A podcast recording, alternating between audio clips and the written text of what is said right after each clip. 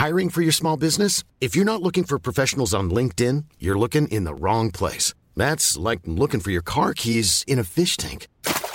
LinkedIn helps you hire professionals you can't find anywhere else, even those who aren't actively searching for a new job but might be open to the perfect role. In a given month, over 70% of LinkedIn users don't even visit other leading job sites. So start looking in the right place. With LinkedIn, you can hire professionals like a professional. Post your free job on linkedin.com slash people today.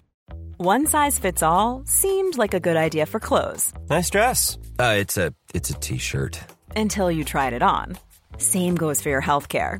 That's why United Healthcare offers a variety of flexible, budget friendly coverage for medical, vision, dental, and more. So, whether you're between jobs, coming off a parent's plan, or even missed open enrollment, you can find the plan that fits you best. Find out more about United Healthcare coverage at uh1.com. That's uh1.com.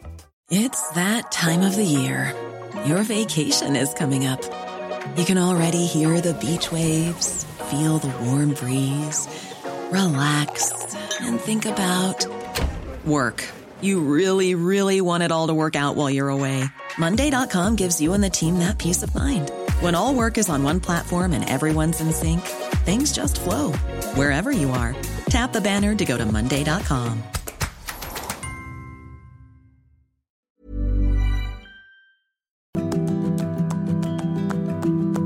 Breaking and entering, drunk and disorderly, law and order a former prosecutor and a defence lawyer, not your typical pairing. And the result? Conversations about crime and punishment that are guaranteed to get you thinking. Welcome to Justice Matters with Joe Crowley and Lizzie Green, a brand new weekly podcast. Our episodes are available on Apple Podcast, Spotify, and YouTube. Check out our Instagram for clips at Justice Matters Pod. Enjoy the episode. Listeners are advised that this episode contains descriptions of murder, violence, and other criminal acts. In August of 1980, nine week old Azaria Chamberlain was mauled and taken away by a dingo. Part of that was in front of her mother, um, Lindy Chamberlain. Over the next couple of hours, there were searches for the Azaria, which were um, amounted to nothing. Lindy Chamberlain then and her husband Michael uh, had to accept the fact that their daughter, their baby daughter, had been killed. Not only did they then have to deal with that, but they had to deal with one of the most intense media storms around any criminal case, I think, in the history of Australian criminal law, where she was branded as a child killer. A description of how she had brutally murdered her baby in the front seat of the car by slitting its throat were published in the media, and books were written about how she killed the baby because of some kind of religious beliefs. But Lizzie, you're a former prosecutor, so I know you've got some thoughts about the media and how it reports on criminal law. Yeah, I do. I do. I, I think a lot about the media portrayal of court decisions. I think of it, you know, every time I read the news on whatever media it is, because there's so much more to the sentencing process, the punishment phase for a criminal offence than could really ever be truly understood by any ordinary member of the community. And so they're guided by the media portrayals. And I feel like this is a problem that we have. Yeah. You you've also teach criminal law. So you know, you have the um, the experience of um, having to explain to students about the sentencing process. How do you find them in terms of they're coming to you knowing presumably only what they read in the media? Yeah, I do a little exercise anytime I'm teaching a new cohort of criminal law students, and I, I do a little poll and I say, who thinks the courts are too lenient on offenders? And without fail, every semester, the majority of students raise their hand. And that's the general feeling that the courts are too lenient.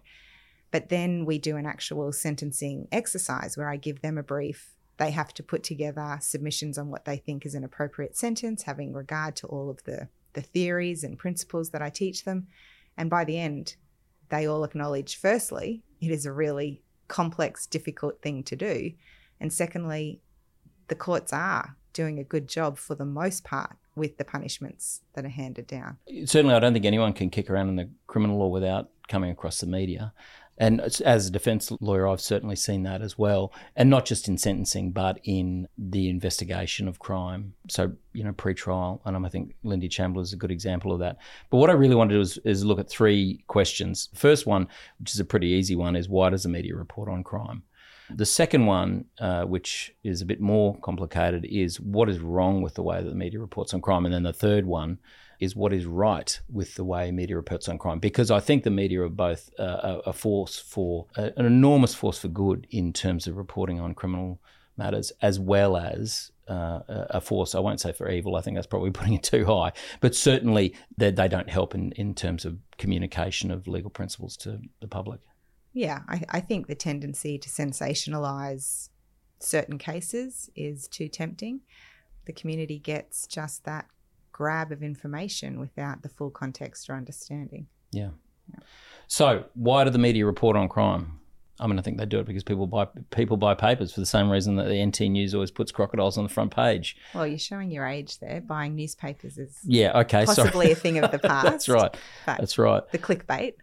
The um, yeah, oh, absolutely, clickbait. I mean, but so they don't report on crocheting, for example. You never see a, a feature article on crocheting or a, uh, an editorial on that because obviously um, people aren't interested. I hope I'm not going to get um, emails from the Australian Crocheting Association now.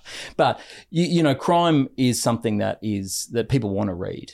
When I started to think about this topic, I, I thought about the Jack the Ripper case from England. So 1888, five women are brutally murdered from between August and November, and the the media in Britain go mad for it, absolutely mad for it, complete media sensation.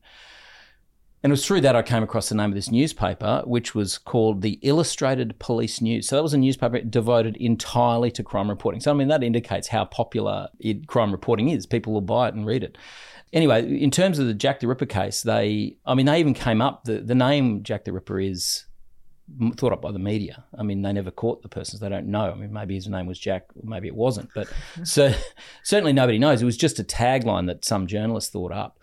And it, I mean, it's so recognisable. So, I mean, that just gives you an example of how powerful the media can be in terms of framing a story. But, you know, that sensationalising of it, I think, was also problematic for, in terms of the public hysteria that it whipped up. And so that people in London at the time felt, uh, you know, that they were, you know, in danger. Yeah. But I mean, if you talk to any criminologist and looked at the case, you would have you would have seen that. In fact, probably most of London weren't in danger at all. Firstly, the victims were only female. Secondly, they were all prostitutes. Thirdly, they were all in the same area in Whitechapel in London. So that if you w- didn't fall into any of those three categories, you were probably pretty safe. But the public hysteria around it was that every anybody anywhere in London or throughout the UK might be murdered by this person, you know, who they hadn't caught. Probably safe. That's the the key there. You couldn't be sure. No, sure, but maybe you don't want to roll the dice. Um, but, but what what I am interested in is why why are we interested in why is it that the public buy stuff about read stuff about criminal law as opposed to crocheting?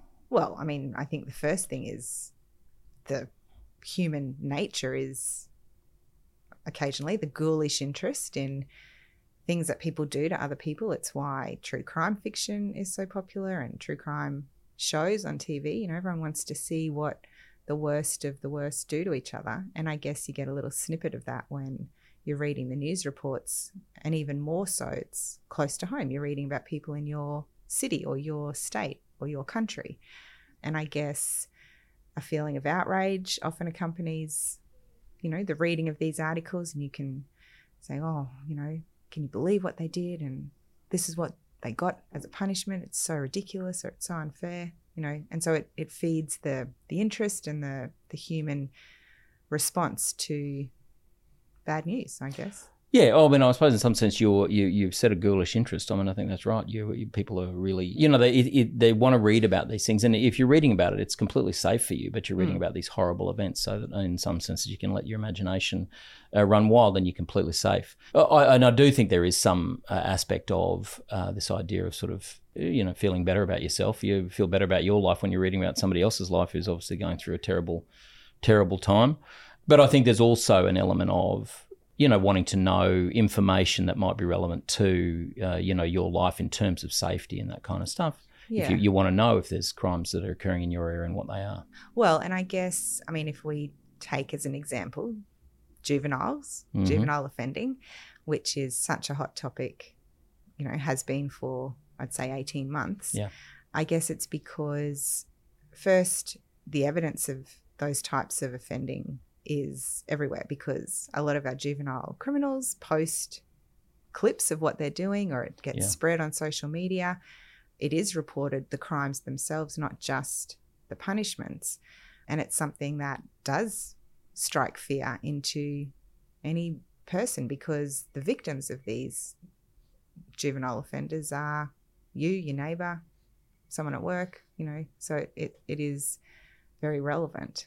Yeah, I suppose it fuels a sort of a sense of outrage. Mm. And I mean, a lot of that juvenile offending at the moment is around driving cars. So I mean, in that sense, you know, you, you know, anybody is a potential victim. What annoys me about some of the reporting on journalism is the sensational nature of it, so that they're not doing what I, you know, what I think journalists should do. I mean, I suppose that, that that's probably a bit rough because there's obviously different styles of journalism. We can't expect every single journalist to be, you know, expected them to write feature articles. They've got to produce a whole s- suite of different articles. But I still think even in the headline grabbing articles, uh, particularly in terms of whipping up hysteria around certain crimes, I do think they probably go too far. But I I think one of the issues around it is, you know, Charlton Heston said of the movie business, the trouble with the movie business is that it's an art, and the trouble with it as an art is that it's a business. I think the same can be said for you know newspapers. You know, I mean, a bit old fashioned. you know, whatever news organisation it is, the problem with it, you know, as a as a sort of a, a way to educate the public is that it's a business, and the problem with it as a as a business is it's a way to educate the public. And so, I mean, I do appreciate journalists do have to walk a fine line, but uh, I'm not sure they get it right that often in terms of crime reporting. I mean, that coming from a, a a lawyer and reading these things. Yeah, and, and I think that's you know that's why we've generated such an interest between you and I, at least amongst you know our colleagues. We see what's not being reported or what's being misreported or the misdirection, and that can be really frustrating because we just want the reality to be shared, not the sensationalized version. Yeah. Yeah. I, I suppose we we have the benefit of understanding the, the, the law that's being reported, whereas journalists aren't lawyers, so that they don't. But I must say, I still think they could probably do a better job. So, I mean, you've worked as a prosecutor, so you've got you've had some examples of what you feel aren't you know great. What is it that they're doing wrong in that you've seen? What I probably take issue with is that they may very well have the kernels of truth in their articles, but the headlines, the initial paragraph are designed to engage the reader in a way that incites outrage or shock or horror. Uh, and so they, I don't necessarily have a problem with that. It's then what then follows. If they if they maintain that, then I think that's problematic. Getting your attention, you know, I mean, that's part of the job, isn't it? So let me give you an example. I, I found a case from March of this year, and it was a, a fellow who was sentenced for the offence of dangerous operation of a motor vehicle causing death. The victim was his wife of 30 years. Yep. Uh, and the media reported on the sentence handed down, stating in the first line of the article a selfish drunk driver who killed his wife in a car crash just 500 metres from their Brisbane home will spend six months in jail. Okay, your wife of 30 years is killed because of your poor choices in your car. Yep. And the community reads six months. Yep. That's barely a slap on the wrist. Yep. But So, as sorry, as a defense lawyer, the word selfish was the, the one that I particularly took objection to. But um, but yeah, sorry, keep going. But so when we look at it in a bit more detail, it turns out he'd been speeding through a 40 kilometre residential zone. He drove directly over traffic calming islands at some speed. And at the scene, he returned a blood alcohol content of more than 0.19. So Yep. substantially over the limit. Yep. The Crown prosecutor in court said he made a deliberate and selfish decision to get behind the wheel, which resulted in catastrophic consequences. Yeah. The report also quoted the sentencing judge, who said she accepted that the offence weighed heavily on the victim, on the accused, and that he had shown extreme remorse. Hmm. So all of that information is provided. Great. Proceedings in court are being reported on. But the grab still is that he got six months.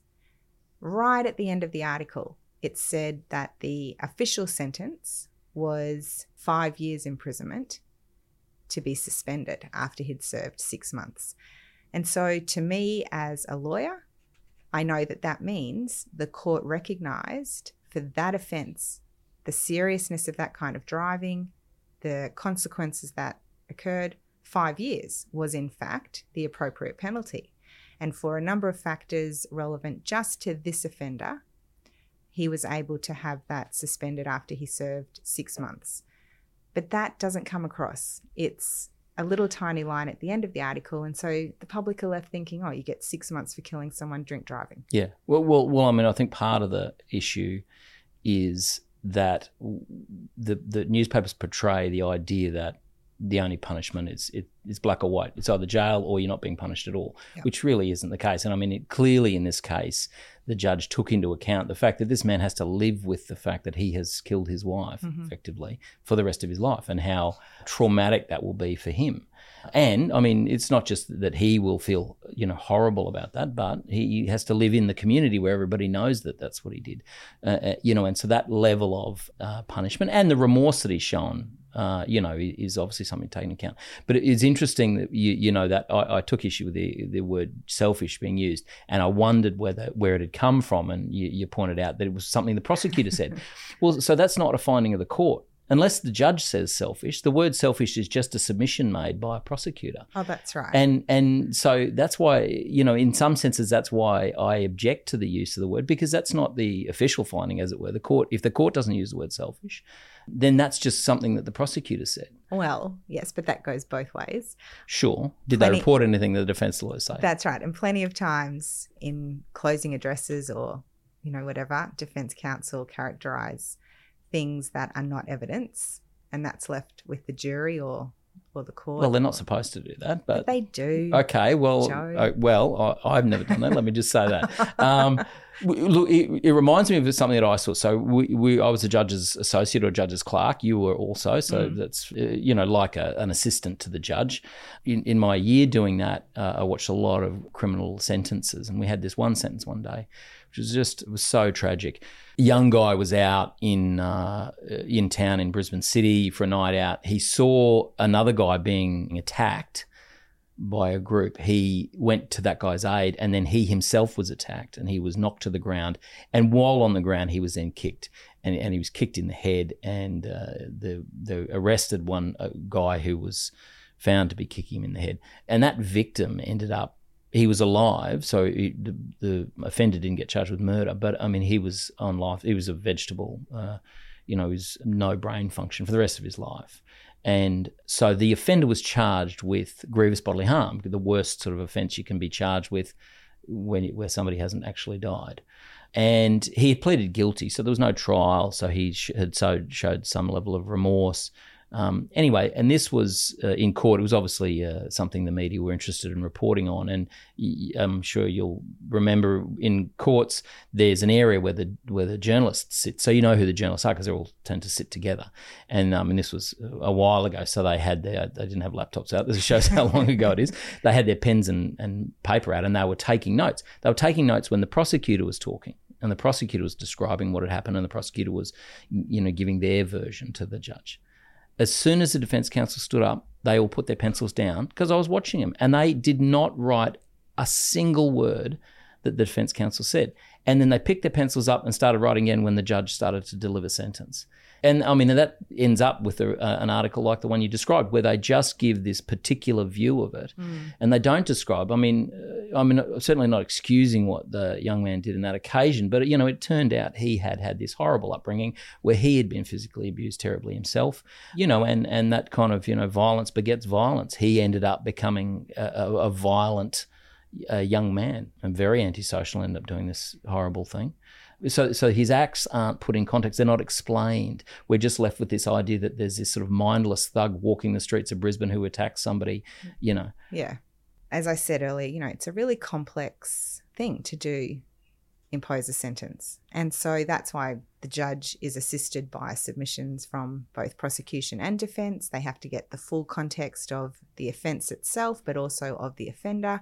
And then built into our law is the requirement to think about broad principles, broad considerations like prospects for rehabilitation, the need for protection of the community, deterrence, you know, sending that message that this conduct won't be tolerated. And it's this really big balancing exercise. And so, in your example, where they only look at what the prosecution have said, well, that's the focus on the offence. Yeah. And all of the factors relevant to the offender come through defence counsel. So yeah. you'd hope that if they reported on what the judge said, that those factors would be part of the sentencing remarks. But well, yeah, I mean, as you know, I mean, judges will set out both sides. Mm.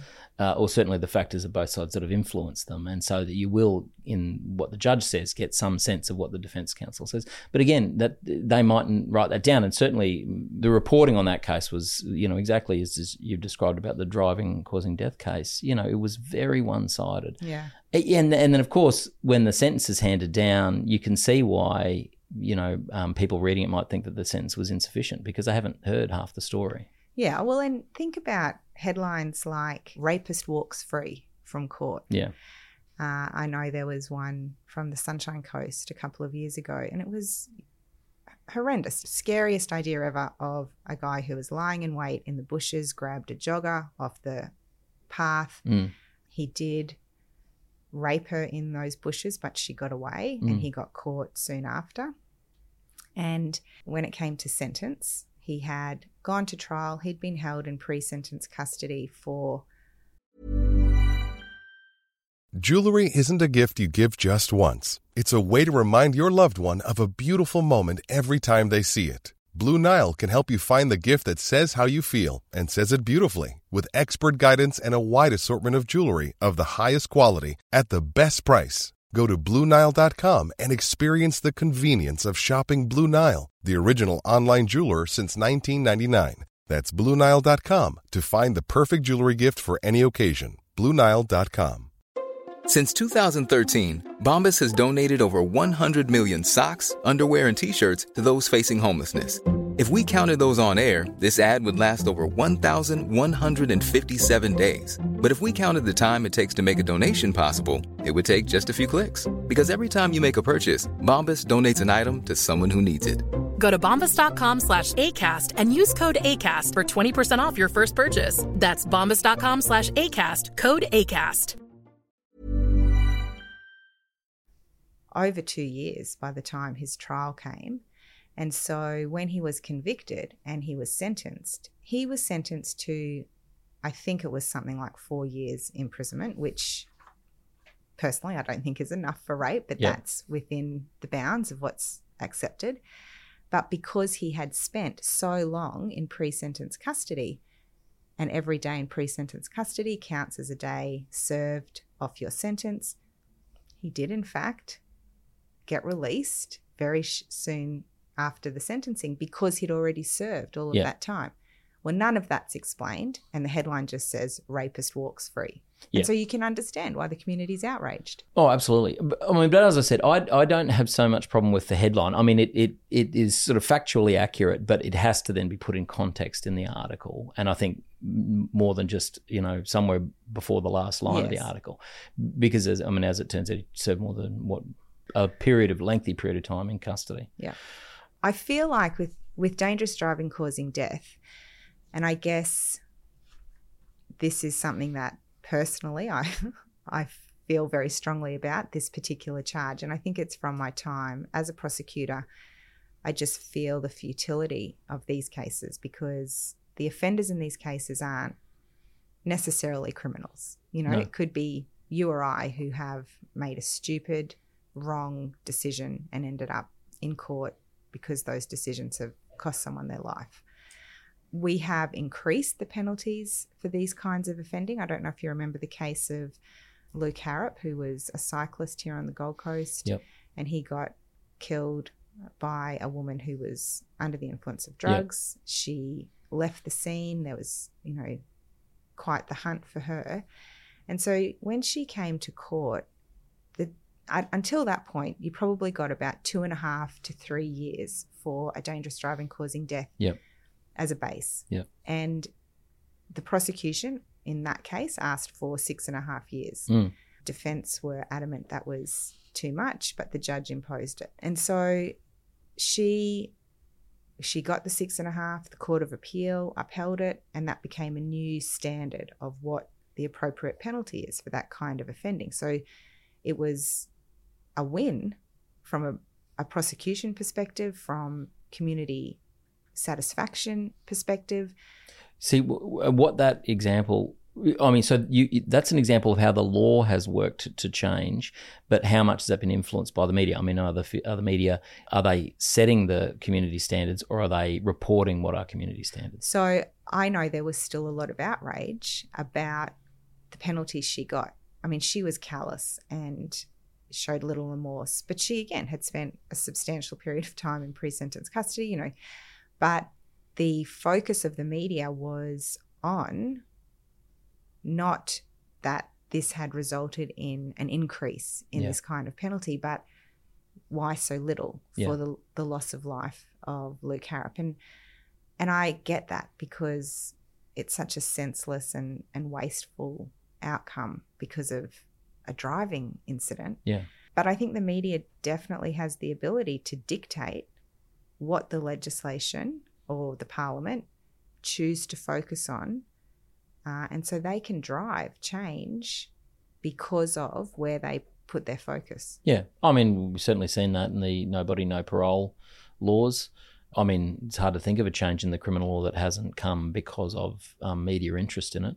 I mean, the coercive control laws that they're about to introduce in Queensland. Yeah. Yeah, I mean, can you think of a change that into the in the criminal law that hasn't been driven by you know media focus? No, I haven't got one. But, but I also think it's so arbitrary. Like it, Hmm. it's down to what takes the media attention, you know, Yeah. where they choose to focus it. And they do pick, you know, the juicier or the more salacious legal issues. And, and often they're not the only ones that need attention, you know? Yeah. So, Fraud cases. You think I should report more on some really dry fraud cases? well, those very complex arson cases with all of the uh, Oh, yeah. specialist Yeah. evidence that take weeks. No, no thanks. No. What I've seen uh, being a defense barrister is, you know, we've been talking about media affecting um, or complaining about sentencing ranges and leading to change. But what I've seen is earlier the effect of the bad effects that media can have is influencing on police and prosecutors. I mean, I'm sure that you can think of examples where the, the direction that the prosecution service have taken has really been, I won't say dictated, but influenced by the way that the media is reporting on particular crimes. I, I mean, I've in the in the Graham Stafford case that I was involved in, there was there was hard evidence that the way that the case was investigated was uh, in response to media reporting. I'm, I'm sure you remember, but for other people, I'll, the Graham Stafford was convicted of murdering his girlfriend's younger sister. She was Leanne Holland. She was 12 years old, and she was bashed to death. Uh, he lived in the house with Leanne and his um, his girlfriend uh, Melissa Holland uh, and their father Terry. And it was the September school holidays back in 1991. Uh, Leanne goes out uh, of the house to play with friends. She never returns. She's reported missing. And as soon as she's reported missing on Tuesday evening, on Wednesday morning, the police turn up at the house that Graham Stafford was living in with Leanne and start doing a murder investigation. They start swabbing the area for blood. At, at this stage, it's missing person. So they had decided, as effectively as soon as it was reported, that this was in fact not a missing persons. This was a murder. If you, I mean, I've had the benefit of reading the statements that they took from Graham Stafford on the Tuesday night. He goes to report Leanne missing, as does the father, Terry Holland, and, and the girlfriend, his girlfriend, Melissa Holland. They all three go to the police station to report Leanne missing. And all of them uh, statements are taken. Now, at that stage, they're just witnesses. They're just providing evidence, presumably, that would help police find the missing person. But if you look at the questions that are asked by police, you know, based on what they ask Graham Stafford, it's quite clear that they had identified him as a potential, you know, suspect. And, and in some senses, I that uh, I think that probably a bit too early to identify him as a potential suspect, but he was always going to be a potential suspect. But they, I don't think they ever shifted from that. So that's a Tuesday night when he first speaks to police. They don't find Leanne's body until the Thursday, so they know, officially know it's a murder investigation then. And he's arrested on the Saturday. And by the time he's arrested, they hadn't even got the results of a whole lot of these scientific tests done. They hadn't even got those results back. How's that How did that happen? How does that happen? How's well, that- you've got to go back a couple of years. So, uh, for anybody living in Brisbane or Queensland, you'll no doubt remember the Sharon Phillips case. So, Sharon Phillips was, uh, I think she was 21. She was uh, 90, in 1986, or sorry, she was 20 years old. 1986, she's driving along Ipswich Road, which is in Brisbane's western suburbs. And that's a, a, a poor area of Brisbane. Her car runs out of petrol close to a, a telephone box. She makes a call from that telephone box to her boyfriend to come and pick her up. He arrives not that long, I think 20 minutes later. She's not there. She's never seen again. She's ne- her body's never been found. What happened was that the Courier Mail then had some investigative journalists, and those investigative journalists, you know, dived into trying to find out what happened, and they were actually doing a better job than the police were, and they were reporting in the paper their findings. And in, in some sense, they make the police look a bit stupid.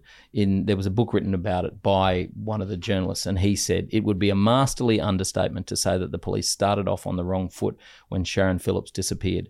They looked for witnesses in the wrong place for three days. They searched the wrong spot for physical clues to her disappearance for four. They had her making calls from the wrong telephone box. So not only were Was they that all verified?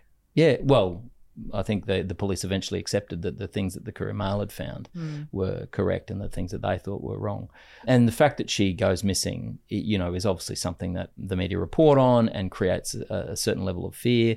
Four years later, or three and a half years later, another woman, uh, Julianne Gallen, she goes missing. So this is August of 1990. Similar thing. She uh, has a flat tire uh, in the same area uh, in, in the suburb Riverview, which is just a little way from where Sharon Phillips disappeared. Again, alerts people by the time they turn up, she's not there. They find her handbag and her shoes, I think, and the car. She's never seen again, again, never been found. And so it created this feeling of fear. I uh, actually, in looking for doing some research for this podcast, I found that there's still a $250,000 reward for information leading to conviction um, for Julianne Gallen, if anybody knows anything. Anyway, so that's Julianne Gallen goes missing in August 1990. So, in the book written about the Stafford case, it, it talks about, well, I'll read it. The death of Leanne and the media publicity it generated provoked a hasty police investigation with a view to obtaining a quicker arrest. As a result, investigation procedures were narrowed, leading to the collection of and use of weak forensic and circumstantial evidence uh, and the wrongful conviction of Graham Stafford. And the reason the police start off on that foot is because they, uh, you know, had been, you know, made to look silly in the Sharon Phillips case. They hadn't solved that case. They hadn't solved the uh, Julianne Gallen case. And now a 12 year old girl is missing. So she's reported missing on the Tuesday. She's a missing person. That's one of the reasons they instantly go into a murder investigation and that they want to, you know, get a conviction.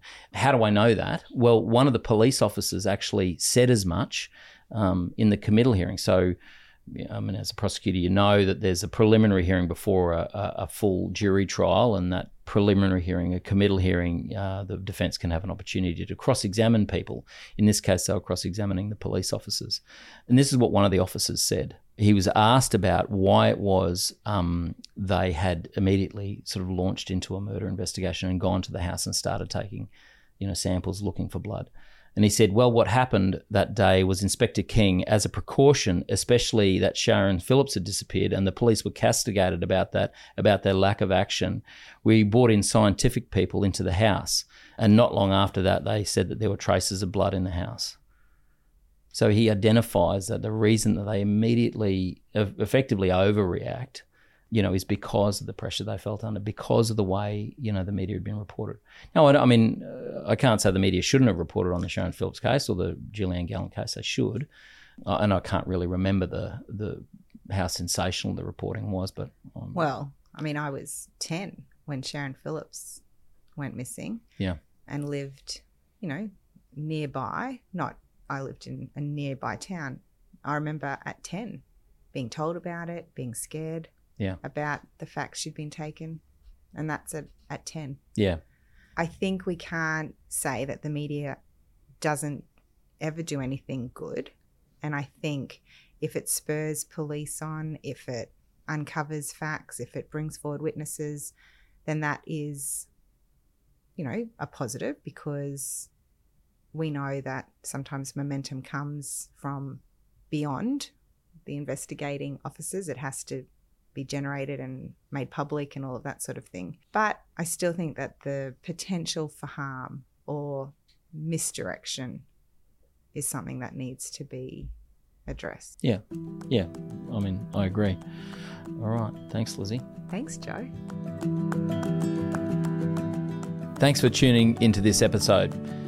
You can find links to the cases that we discussed in the description. You can also find a link to Guardian Criminal Law, and a big shout out to them for making this podcast possible. The majority of criminal cases involve people, normal people, people like you, people like me, who find themselves in unusual set of circumstances that would not usually occur in their life. My name's Mark Savick, and I'm here to assist you with your criminal matter. I look forward to hearing from you and being of assistance to you. If you're interested in clips, you can look at them on Instagram and TikTok. Just search for Justice Matters Pod. See you next episode.